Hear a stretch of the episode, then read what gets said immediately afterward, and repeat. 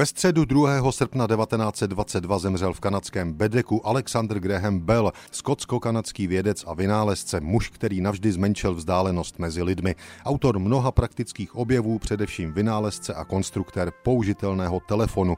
O tom, jak významná to byla před stolety osobnost a jak bylo Belovo úmrtí vnímáno světovou veřejností, svědčí třeba fakt, že v den jeho pohřbu 4. srpna 1922 přesně v 18.25 východního amerického času všechny telefonní společnosti z Piety na jednu minutu přerušily své služby.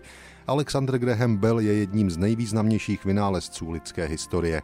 Narodil se 3. srpna 1847 ve skotském Edinburgu. V dospělosti se zabýval mimo jiné podstatou tvorby lidské řeči a třeba péčí o hluchoněmé elektromagnetickým přenosem řeči. Vynalezl například mikrofon, fonograf, gramofon, audiometr na měření sluchu, detektor kovů, hydroplán a tak dále. A zejména první použitelný telefon. Patent na přístroj, který měl změnit budoucnost lidstva, podal 14. února 1876 kuriozně současně a nezávisle s američanem Elishou Grayem. Bellův telefon úspěšně v laboratorních podmínkách poprvé fungoval o tři týdny později.